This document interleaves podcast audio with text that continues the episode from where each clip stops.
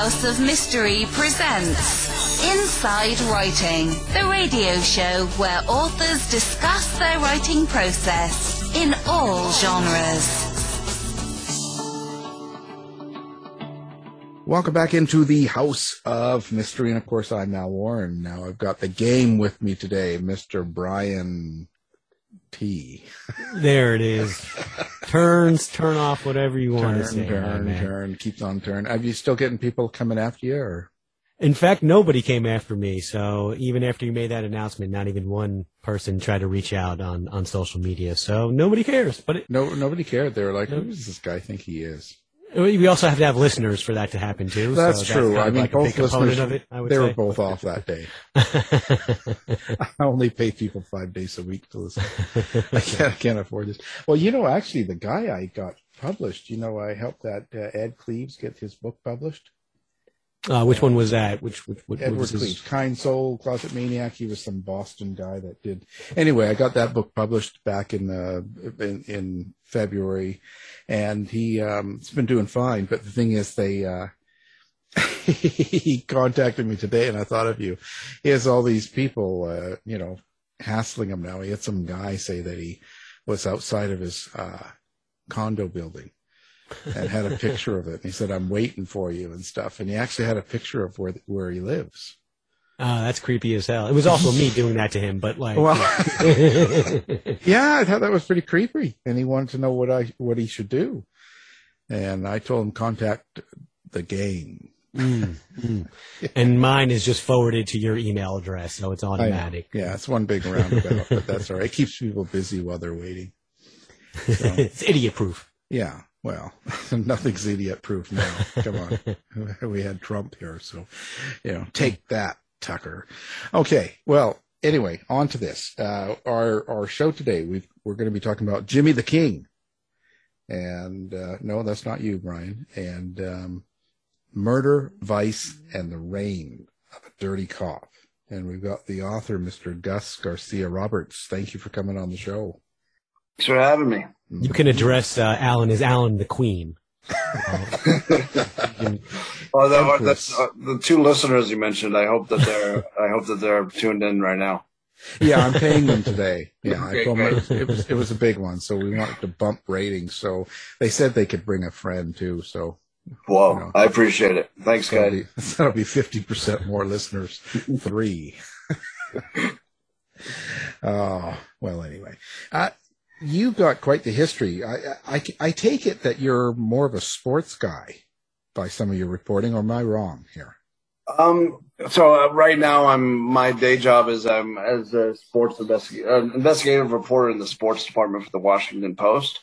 But previously, before that, I've kind of uh, you know I've been in on various I teams or investigative teams um, for major newspapers for about a decade, and L.A. Times, USA Today, and then Newsday, which is in Long Island, New York. I actually did more law enforcement stuff, like a lot of law enforcement misconduct stories, and and you know stories about sort of how how bad cops get away with it and stuff like that, which led to this book. Um, but the uh, for the last year or so, I've been at the Washington Post focusing on sports, and um, it's kind of a fruitful arena because um, there's you know there's a lot of a lot going on below the surface in sports, and um, not a ton of people covering it in an investigative manner. Um, so you find you know, there's a lot of stories that are kind of just uh, swirling around, um, waiting uh, for somebody to come scoop them up, and and so it's been it's been a busy year. Why do you think they don't really get anybody following these sort of sports scoops? Is it because they idolize them too much?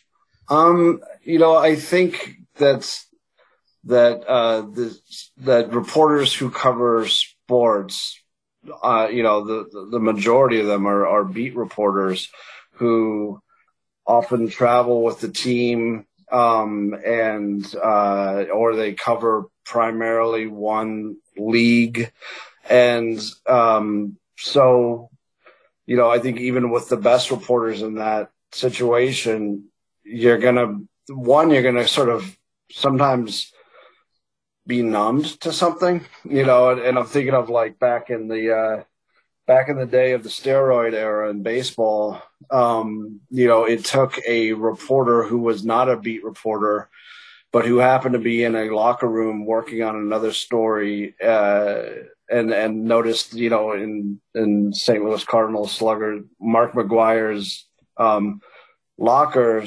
some performance enhancing drugs and asked questions about it and wrote about it. And you, you know, I imagine a lot of beat reporters saw it before, but you know, perhaps there was something, some sort of unwritten um, ethic that you don't talk about what you see in a player's locker room, right? So I think that that's sort of an example of of of what could be going on. I mean, another thing is just those people that cover sports for a living uh, are typically extremely busy covering sports. Uh, you know, and it's and it's sometimes hard to um, to sort of take the time needed to dig deeper into you know systemic issues, systemic scandals brewing, um, and you know I think there's also something to be said for having like a skill set that comes uh, from not having covered sports and you know covering the courts and covering the police. And and you sort of you learn how to navigate the court system. You learn about um, sort of legal stuff. And you uh you know and and and are sort of able to apply that to to the um the business of sports. And you know with newsroom shrinking there's just not a ton of resources that that uh that these newspapers have to throw towards investigating sports. And, you know, Washington Post sports I team, I think is a pretty rare beast at this point. Um, so I think all, those factors contribute to that. Yeah. Well, you know, if they, if they put me on it, I'd be in the locker room all the time. If, if, if they, like looking around. Yeah. Oh yeah. I'd be watching. but that's a different story. When you get into this about dirty cops and how cops go bad and, and all that, do you feel a little bit, um, do you have to feel a little bit defensive? I wonder because there's right now and in the last few years, been, there's been so much on policing yeah. you know, killing people and, and all the, all the weird stuff going on. But at the same time, there's a pushback from the cop side. So if you're actually out there writing something about a dirty cop and, and bad cops, even in reports and stuff, doesn't that kind of, do you become kind of a target in a sense? You, do you mean like physically? Like, do I feel like uh, yeah? Do you, do you, ever feel a little worried uh, uh, that yeah. you know you're out in the streets and it's like, oh, here's that guy? Yeah, I mean, look, frankly, so so I started reporting this book in earnest in 2017, which was when I left Newsday for the Los Angeles Times, and I, I had sort of thought that this subject um, was you know ripe for a book because the the, the main character James Burke, uh, who becomes this corrupt police chief of one of the largest jur- jurisdictions uh, in the United States and has this really wild saga of his rise and fall.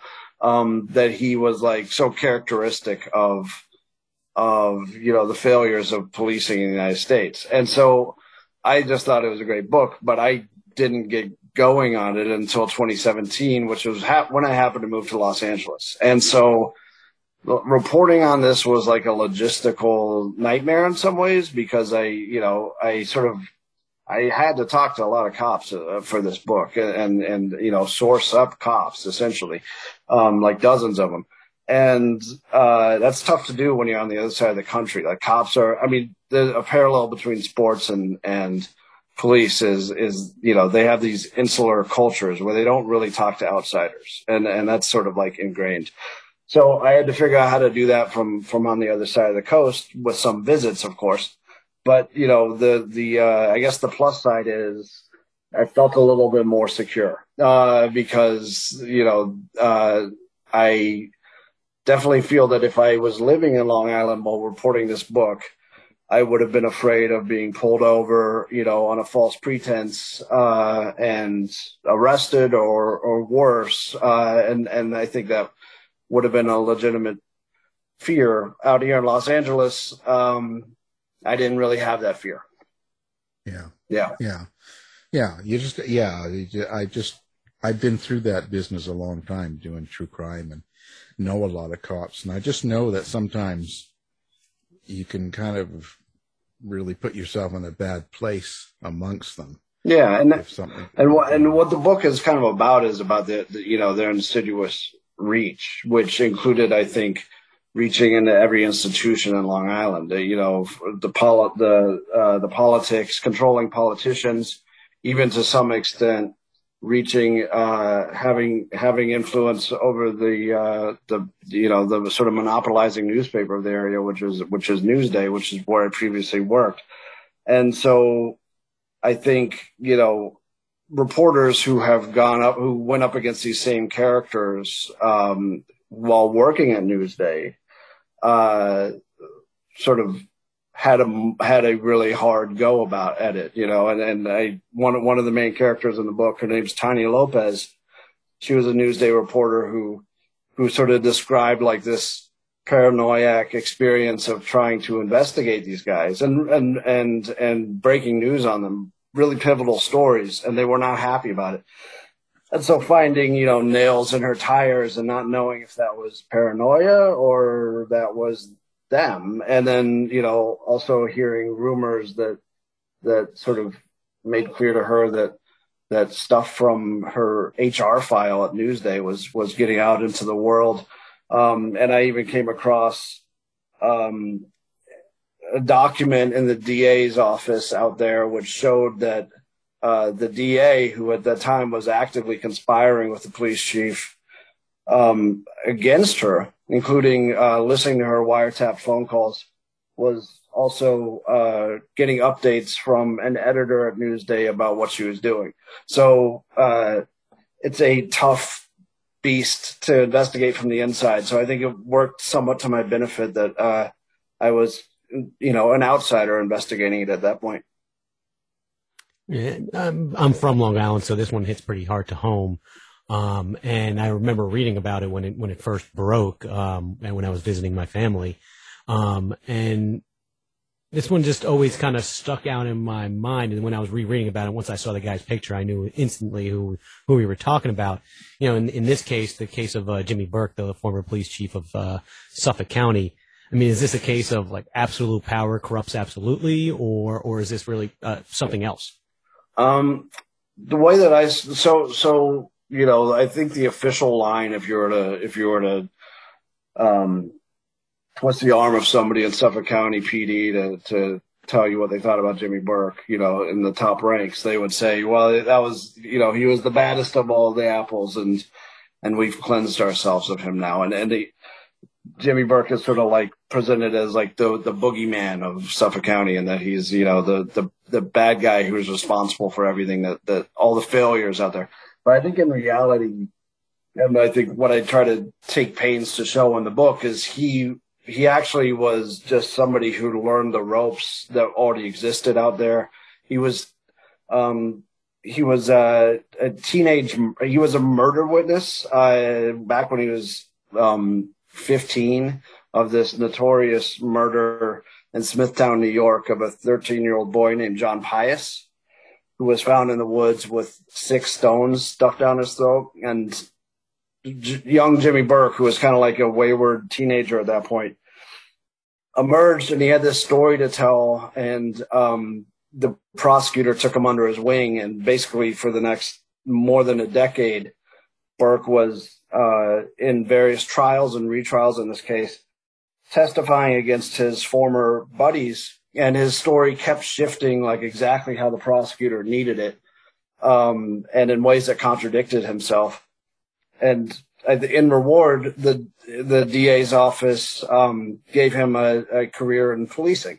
It sort of directly rewarded him. There's there's documents that that I came across that make that really clear that that essentially his you know body background as a teenager was forgiven in response for his testimony in the Pius case and then from that point, he sort of um, mastered the political element of policing in Long Island, uh, which was, um, you know, partly manipulation of politicians, uh, partly uh, BSing. You know, lot, just lots of sort of jargon that like political you know, political characters could seize on, um, and and and sort of remaking himself, you know, whenever needed. And so he learned like this whole political system to to the point where he and the the prosec- the prosecutor in the Pius case, who became the DA and was sort of his protector for decades, um, they became the most powerful people in an extremely large county out there in Suffolk County, and and were you know formidable and and uh, they really couldn't be tested until an unforeseen incident occurred, which involved a uh, duffel bag full of sex toys. Oh, that was mine. um, you changed history out. No, no diff, different sex toy bag. Different. Oh, oh, Uh, more than one person can have one. oh. AQ. Um, well, how did you come across this case? Like, what what brought you into it? Just because it was in your neighborhood and something you always wanted to cover, or where where did it all come from for you? Um, so I was at Newsday. I was on the investigative team, and I, I covered Tom Spota, who was the pros- the aforementioned prosecutor, uh, a lot, and um, I didn't I didn't cover Jimmy Burke very much because yeah I was not I uh, I was not on that on that beat. Um, but I you know while I was there, this conspiracy unraveled um, sort of very slowly over years and and and pretty publicly, in which um, Jimmy Burke uh, was was ultimately brought down by the feds for having beaten up a, a, heroin addict who stole a duffel bag from his police truck that contained the the uh, aforementioned sex toys, and um, there was a long sort of cover up. And so as I as I sort of watched that unravel, I thought that was pretty interesting because I mean, this is the um, one of the largest police jurisdictions in the country and the highest paid. You know, the cops uh, routinely make 200 grand or more. Um, and they have extreme power over the political jurisdiction um, and over the people uh, that live in Long Island and, and particularly Suffolk County. And so I thought that was pretty fascinating that, you know, that, that the chief, uh, was, was brought down over that. And then what really sort of like brought it home that, that there's probably a book here was, was learning about his involvement in the Pius case and, and the fact that, um, the, the DA had at the time been a prosecutor and, and had sort of taken him under, under his wing as a 15 year old and led him into policing. To me, it kind of had like a, like uh the departed vibe. And then the more that i you know looked into it even just looking into that that pius case in the in the in 1979 and just you know getting my hands on transcripts and and reading through how troubled that case was and and how it was sort of an example of how cops and prosecutors out there sort of cooked the books and and concocted cases that very well may have resulted in wrongful convictions over and over again. I just felt that um that Jimmy Burke was was just such a great example of like this this troubled um jurisdiction and kind of like what it represented as far as how cops and prosecutors can operate. I mean, there's there's a lot to unpack there. You know, particularly when the top cop in, in any state in, in any region gets um, he essentially gets um, you know fired, and I kind of want to take it from I want to reach back to to the top where he essentially he made his break was was being an informant. Um, or maybe a witness, I guess you'll you tell us a little bit in, yeah. in a moment, uh, from that, that case where, uh, where a 13 year old was killed. Um, so let's talk a little bit about the fallout when, when that type of stuff happens with, and the prosecutor who was behind him and helped him rise through the ranks in police in law enforcement um, was then later actually disbarred as well. So, I mean, what happened with that case? I mean, is was it reopened? Is the killer is the real killer still out there? I mean, w- let's start there. Sure. Um, and so so you know to give a little background on it, the basically the body of John Pius was found behind a schoolyard in Smithtown, New York in, in April 1979. And this was a point when essentially there was a major exodus from the city to the suburbs.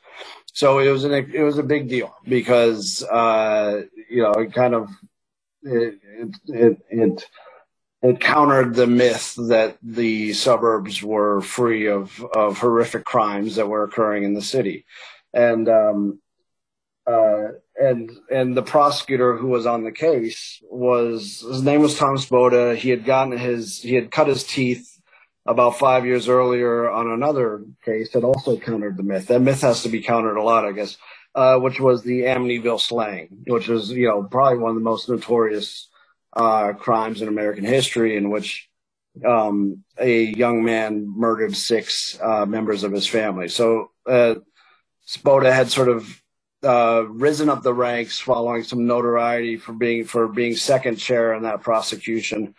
And you know, I think he recognized in Jimmy Burke a um, a kid from Smithtown who was smart and sort of eager to please and eager to find some you know way to better his own life um, and and and so uh, Burke was one of one of several teenage witnesses who testified that a um, that that uh, some of the the four defendants who were all friends of Burke had uh, pseudo confessed uh, to the to being involved in the murder, and the case really just relied on on on uh, their testimony. There was no physical evidence tying them to the to the murder. The only other piece of evidence was a confession, which was later ruled to be coerced from a 15 year old boy, one of the defendants, who was separated from uh, his parents. His parents weren't told where he was the, when detectives took him. And he was interviewed in the back of a in the back of a detective squad car, and he was also not given access to um, to his uh, to his lawyers. And so what he claimed was that the detectives basically told him what to say. And then they tape recorded him as he said it. So the case sort of, you know, there initially there was four convictions. Uh, all four convictions were then overturned. But the, you know, this was a case that I think was ex- like Suffolk County does not give up its even dubious homicide convictions easily. And so they fought to to reinstate convictions. At, you know, with two of the defendants, they agreed to deals which the defendant said they could not turn down, which essentially promised to let them out of prison with no further prison time in in return for pleading to lesser charges. One of the defendants was never retried, and another one was reconvicted and and ended up eventually being paroled. But you know, as I was going through the case, there's so many conflicts and the, there's so many inconsistencies throughout the case. You know, the the the um, boys who were convicted, they were all convicted on sort of different tellings of the strikingly different tellings of what happened in the case, as as if Suffolk County was sort of accepting uh, any story in which they would, in which you know the individual defendant would would either be found guilty by a jury or agree to plead guilty, even though the the um, circumstances didn't line up with each other. Uh, and you know the the sort of star witness who first testified in the early '80s, later testified when he was a cop in 1990, was was Jimmy Burke, and his testimony, like at, at times he would take uh, he would say, you know, at times he would say one defendant said a, a, a uh, incriminating statement, and then in a different trial he would say that a different defendant said the exact same incriminating statement in the exact same place. Just very odd stuff like that, which which you know kind of seemed tailored to exactly what the the uh, what the prosecutors needed, and and you know there's some really telling inconsistencies. One of them was Burke and other uh, similar witnesses all sort of talked about how how uh, when one of the boys uh, confessed to them that he that he included in his pseudo confession that he put the victim's bike up against a tree. uh, and it was, it was one of those like sort of telling details where if you get, you know, not even that deep into the case, you can see that in fact the bike uh, of the victim was found on the ground. And when the victim's father arrived at the scene, he put the bike up against the tree. But the detectives who interviewed those kids didn't know that they had shown up and the bike was against the tree. So it's one of these things where detectives probably seized on that because it, you know, it's a detail that only the killer would supposedly know, but it works uh, counter really because it's uh, if it's not something that happened, why are these kids saying like it did? And it sort of suggests that they were that they were fed that tidbit uh, in order to incorporate it into their testimony. Um, so there's there's basically a you know a flawed history of the case that goes on for for for decades until the early 2000s, um, and and because none of them are in prison, I don't think that there's been a huge push to sort of re-examine the case because there's nobody that you're getting out of prison, right? Um, but you know they've spent 50, uh, roughly 50 years in prison total for this murder, uh, and there's no uh, there's no physical evidence that they were involved in the and the uh, testimony evidence is inconsistent and contradicted. Um, so you know, to me, it's something that it's a case that cries out for for uh, for reexamination. And you know, to your point, which I think is often overlooked in in possible wrongful convictions, uh, if they didn't do it, whoever killed John Pius, you know, could still be out there and has never been punished for it. And I think that's a really important point. Yeah, it's pretty sickening. Uh, I mean, really different aspects of Jimmy Burke and his career. I mean, it, it is quite sickening. I mean, and that's really how it began. That's kind of how he, and that's how he got his big break. I want to kind of skip ahead to the end and how he pretty much was caught in between a lot of crimes clearly committed and, and, abuse of power as well. Uh, but he was brought down by, uh, Alan, calm down, by, by a bag of sex toys, as you mentioned. Um, tell us a little bit about that because, you know, when I was reading about him, apparently he was, his career was almost, was almost done before it even really began because he was caught having a relationship with a prostitute as a police officer. So to me, when I see he was fairly brazen as a young man and continued that throughout his career, and then he you know, he has a bag of sex toys stolen. I mean, to me, comparatively to dating a prostitute as a police officer, it's probably kind of not that much of a difference, or you, probably wouldn't be scared. I mean, so do you think that there's something a little bit more beyond the stolen bag of sex toys, which then eventually led to his downfall? Um, yeah. So you know, uh, essentially, what happened there was was a there was a um, a heroin addict who was based based in Smithtown, and everything in this book kind of happens, which I sort of enjoyed with, within a few miles of, of itself in, in, Smithtown. You know, almost everything in this book happens within a few miles, and I just thought that was interesting. And, and so one of the so this heroin addict named Christopher Loeb kind of habitually broke into cars and would would steal whatever was in the car essentially uh, and and but he would just jiggle doors he never actually broke in you know he would not like smash a window for example so you're sort of like the lowest on the cast of uh, of of criminal actors. Um, and this is the guy who who kind of you know changed the the uh, the the history of Suffolk County.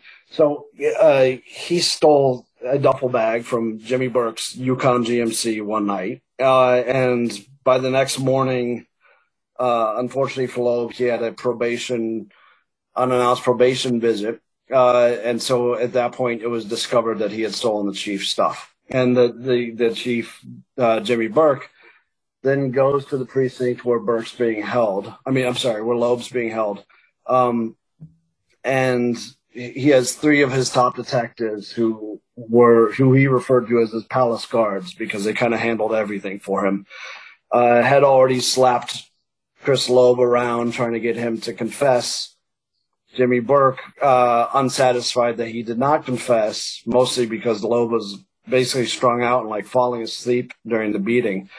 Uh, Burke then goes in and, and he beats Loeb pretty viciously uh, from my understanding, himself, um, and in an attempt to get Loeb to confess, and also I think just in an attempt to sort of show his dominance. Um, so you're right. You know, he had before that point, he had survived every scandal. You know, he had he he had a long standing relationship with a sex worker uh, in his precinct when, as a younger cop, and um, he you know he was basically given a slap on the wrist by IAB Internal Affairs Bureau essentially because he was protected by Tom Spota, the the mentor and prosecutor and then later, and, and, that was kept secret by New York's, you know, laws, which, which uh, at the time kept secret everything that uh, all internal affairs records. And then when that emerged publicly due to um, the digging of of uh, the Newsday reporter Tania Lopez, you know, I think there was, I think in Europe that was shortly after he had been confirmed as police chief, and I think in your average jurisdiction that would have been the end of him, right? I mean, it's such a major scandal that I think that that uh, typically um, the county executive or the commissioner would have said, uh, you know, uh, Jimmy Burke is stepping down and we're finding a new police chief. But in this case, he and Spota had by then just a complete death grip over the politicians and the voting bloc and the police unions of of Suffolk County that that he was able to stay in power. Uh, he was able to remain police chief. And so, you know, you're right. Essentially, the the beating of Chris Loeb was less than a year after he had become police chief. And you know, I guess sort of in your question is, was he was he motivated to beat Chris Loeb, and was he angry because there was, you know, perhaps something more in the duffel bag, perhaps a scandal, which was bigger than any he had faced before.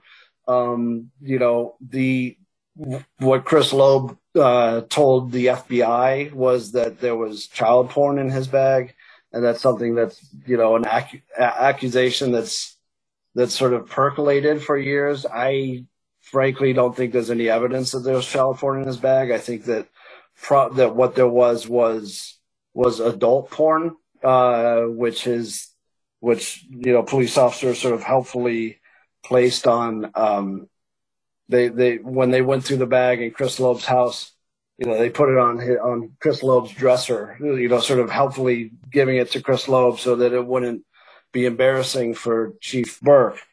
Um, so I don't, you know, that that's one of the wilder things about this because because uh, what you see is this this kind of this um, all-consuming cover-up by you know lowly beat cops, uh, precinct detectives, top detectives, uh, top corruption prosecutor, DA, like all up the ranks. This this all-consuming cover-up that I think begins with just covering up the fact that the chief had a duffel bag that had sex toys, porn, Viagra, and sexual lubricant in it, which you know, I, a scandal that that he would have survived.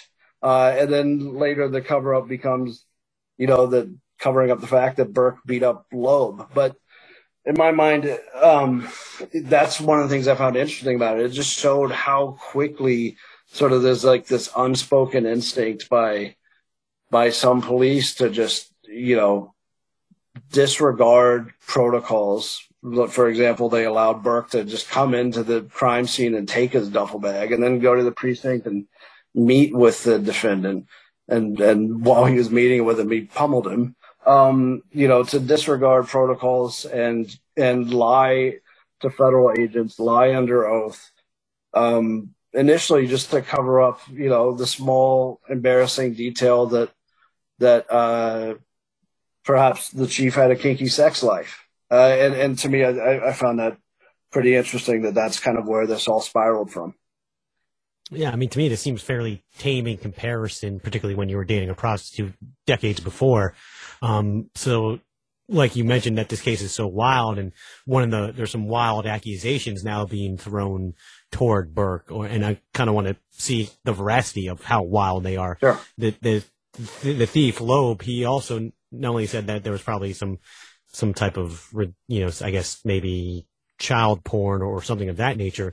Supposedly, he also said that there was a snuff film inside that bag that supposedly has links to the uh, Long Island serial killer. I mean, he's a thief and a heroin addict, so he himself is not that reliable. But also, if you also look at it cumulatively, some of the other evidence that has come out since there, you know, soon after uh, he became chief, Burke, uh, excuse me, Burke supposedly blocked an FBI's investigation into the Gilgo Beach serial killings, according to a federal source. Yeah. Also, in that same year, he was uh, the same year that he was convicted an escort also claimed that Burke partied with uh, her at an unknown Oak Beach home um, and engaged in some rough sex. And Oak Beach is right where, you know, right near where Shannan Gilbert's body was, which was kind of kicked off finding all the other bodies in the Long Island serial killer or serial killers. Do you, th- I mean, based on all of those three things put together, I mean, do you think Burke has some legitimate links to whoever could be, or maybe he is, the Long Island serial killer? Yeah, well, I guess to start with, you know, addressing the duffel bag questions, because, well, for for one, just, you know, I, I think it's worth noting that that Loeb sort of his description of the child porn that he that he saw said he saw, as did his co-defendant Gabe Migueles, who also was breaking into cars with him, was a you know an adolescent. There was an adolescent on the cover, uh, and as the FBI agents noted, sort of dryly uh, in some records that I saw, you know, typically child pornographers do not sort of make pseudo commercial versions of their covers, uh, and, and, it's usually a little bit more discreet than that. Um, and you know, as far as Loeb saying that he did not that he found a snuff film um, and watched it. You know, uh, he didn't he didn't tell the FBI that, and he didn't put that in court testimony. That's something that emerged later, uh, and so I think you know, I I think I you have to take it. You have to take what he says to some extent with a grain of salt, but you know, at the same time, he's also somebody who was not believed initially, and and when he went to court, you know, the judge and co- uh, the cops testified against him that were that that were witnesses testified against him, called his his uh, testimony false. A judge agreed with it with the cops. You know, this is somebody who has not been believed before, and hey, the substance of of what he said previously, you know, tur- turned out to be true. Although, you know, I think that there's there's a there's a certain point where I'm willing to take that and, and where I, where to me, I grow pretty skeptical.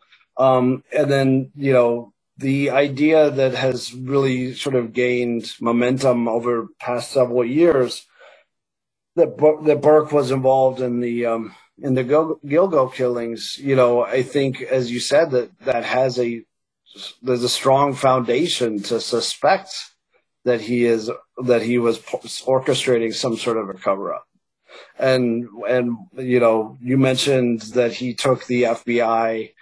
Uh, he did not allow the FBI to profile the suspect, him and Tom Spota.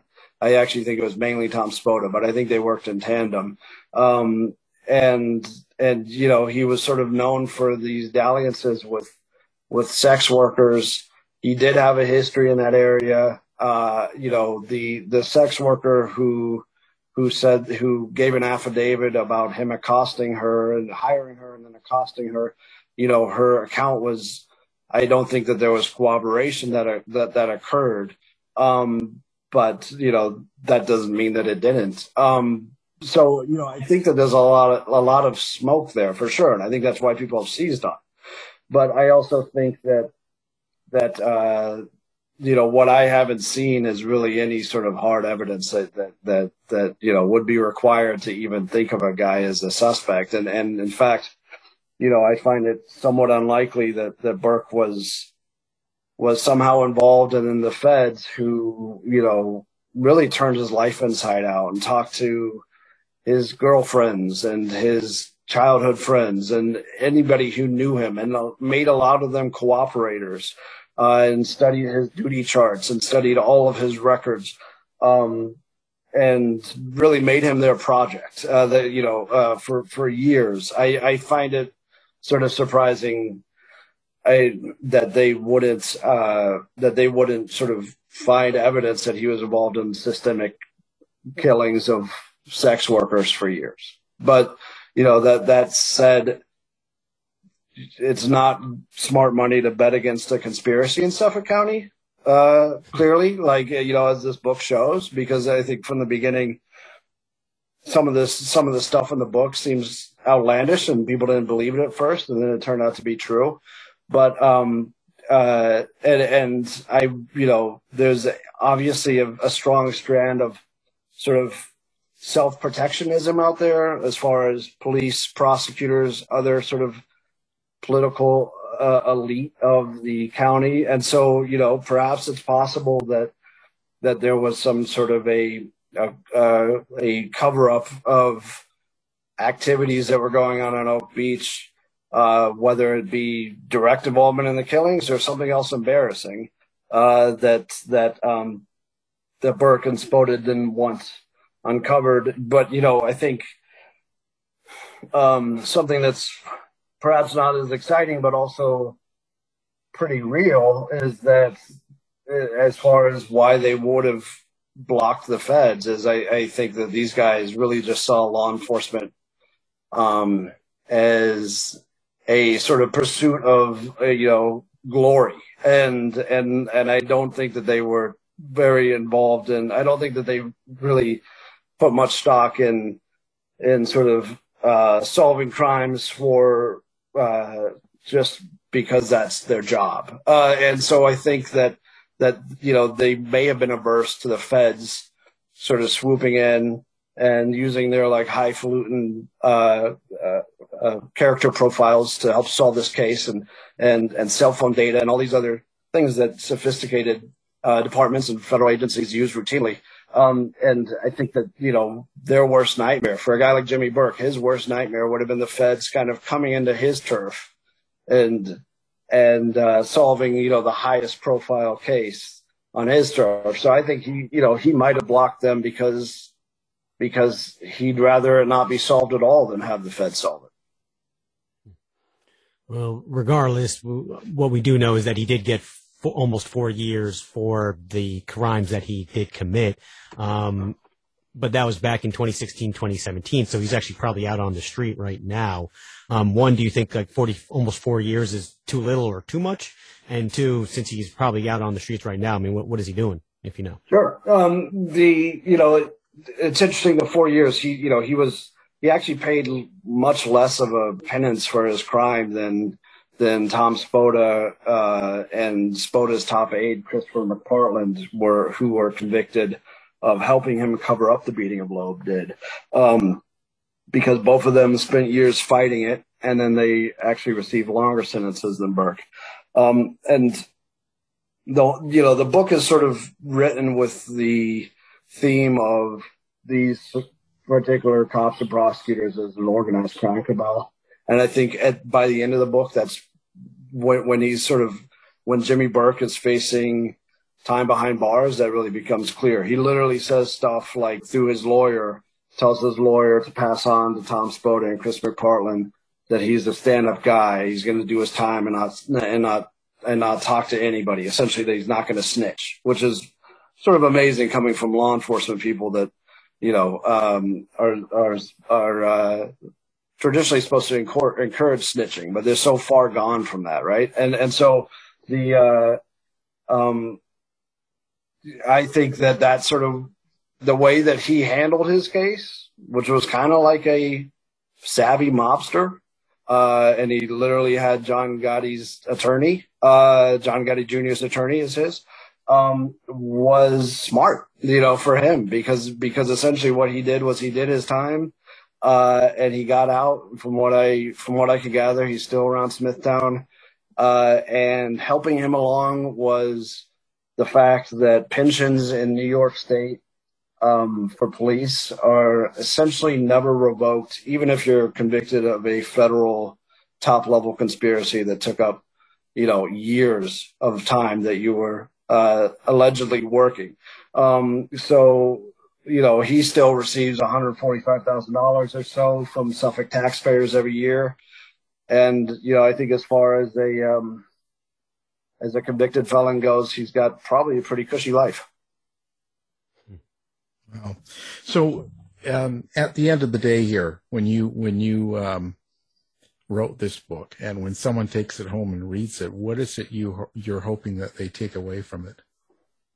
Um, you know, what I saw Burke as a, as an author, what I saw his utility as was, was in exploring, um, how police who uh, particularly unqualified ones can can really um, navigate like the levers of power uh, and and um, how you know all the laws kind of um, work in their favor. The laws keep their misconduct secret. It keeps cases that um, that are overturned because of because of uh, because of their false testimony secret.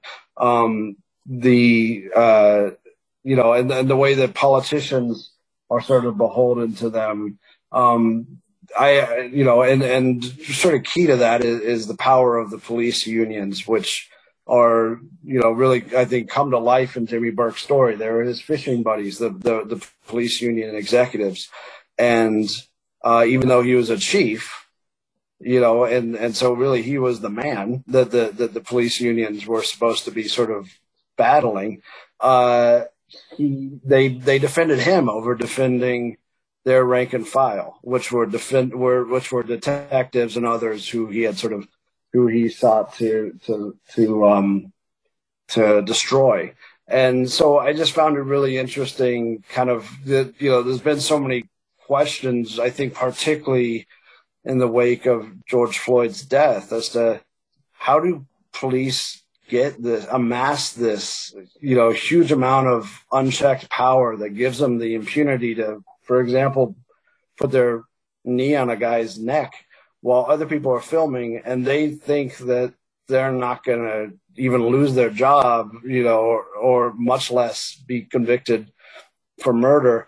And I think the Jimmy Burke story kind of uh, goes is is a like kind of dynamic real life example of of how that power is amassed. And you know, same thing when Jimmy Burke beat up Chris Loeb.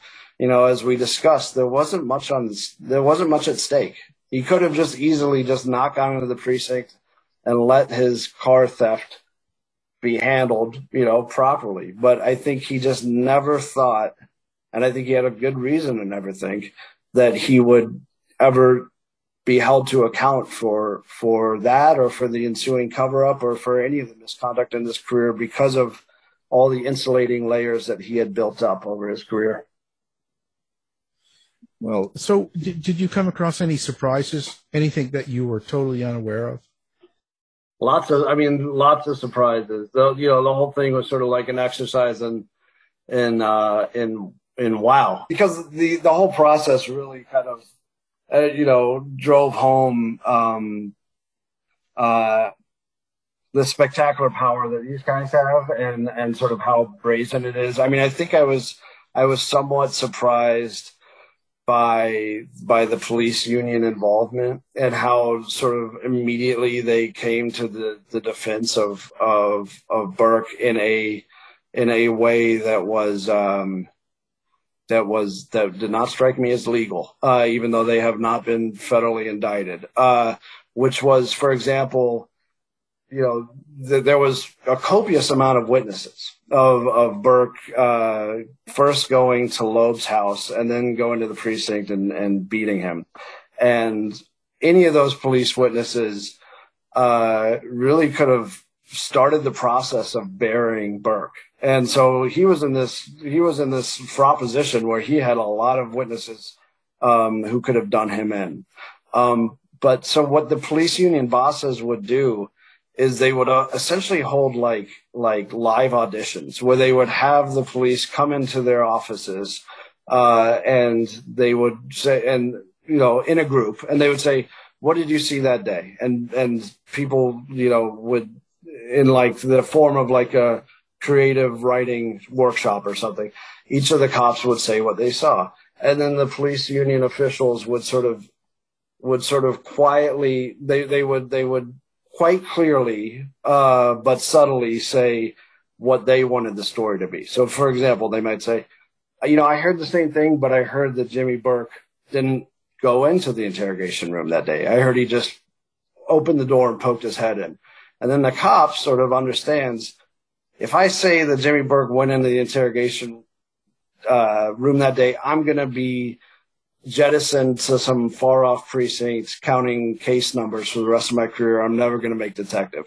And so you see with all of the various cops, detectives, um, you know, that they were, that they were, uh, um, sort of shaping their story that way. Uh, and, and it worked, you know, initially the FBI were sort of defeated by, by, um, by how the cops wouldn't break ranks. And, I found I found that surprising just how brazen, you know, really sanctioned perjury is in a major police department. Um, and one other thing that I also found pretty surprising was that uh, you know you often hear this thing about how how police are are bad out or you know the, the the the bad actors of a department are a bad apple, right? And, and it's not it's not the bushel. It's just that that you know those are the guys that get the publicity, but most cops are are sort of good, and and you often hear that after there's like a police scandal involving um, somebody like the cop in the George Floyd case. Um, and what I sort of learned in this case was, I mean, in doing this story was I was able to speak to a lot of the co-conspirators in this case, uh, including a couple of the detectives who helped beat uh, uh, Chris Loeb and then helped cover it up.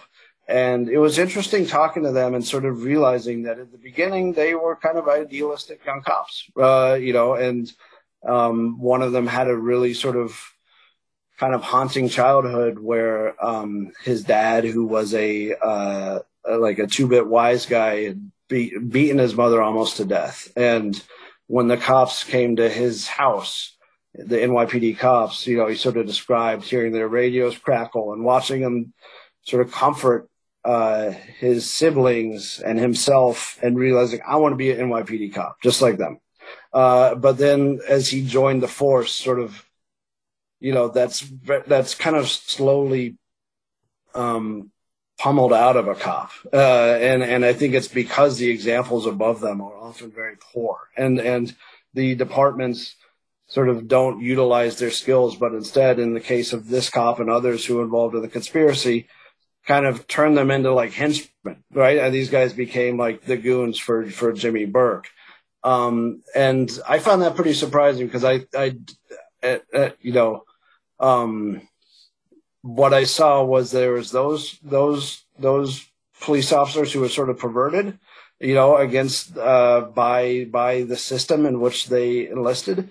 And then there was others who did make an effort to to kind of correct the system and and like did try to tell people like the county executive of Suffolk County, um, hey, this Jimmy Burke guy is trouble. And instead they were just sort of ground under the wheels, right? And so it kind of showed this is what happens when you don't go along with that system. Is for example, you might get your phone wiretapped and and you're convicted of a crime for leaking leaking documents to the media. Um, so I thought, you know, I did not I did not sort of expect to go into this with getting like a portrait that would sort of humanize some of the police involved, partly because I didn't know or I wasn't confident that I would get, you know, those guys to talk to me, but, but a lot of them did. They wanted to tell the story. And so I found it really sort of surprising and enlightening to see how that happens in reality. How, you know, that these are not, the police, bad cops are not monsters. They're not created like overnight, but it, it's a inoculating process. Um, and I found that really interesting. Yeah, yeah, it would be. Um, so, so how do people get a hold of you now? Now these cops want to come find you. So, uh, do you want address, uh, web- you yeah, address, phone number, website, whatever.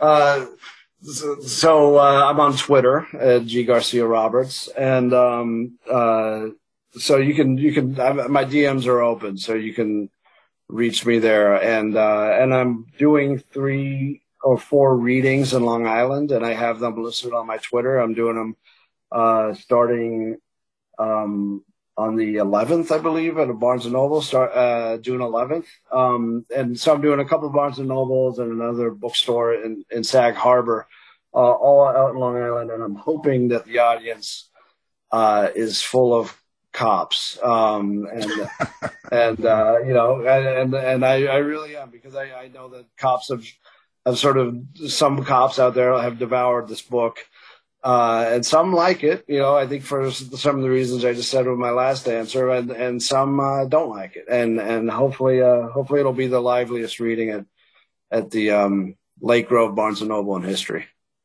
Yeah, well, it's always good to have a cop in a uniform, you know. Yeah. Uh, well, it's been interesting. So everyone, you got to pick up the new book by Gus Garcia Roberts, Jimmy the King Thank you for being here. Thank you so much. This was fun. Tired of wasting time trying to decide what to watch on your streaming service? Go to our website and look for the Martino movie reviews. You've been listening to the House of Mystery radio show. To find out more about our guests, hosts, or shows, go to www.houseofmystery.com. Show's over for now. Was it as good for you as it was for me? Well, good night. This has been a production of Something Weird Media. I'll be back.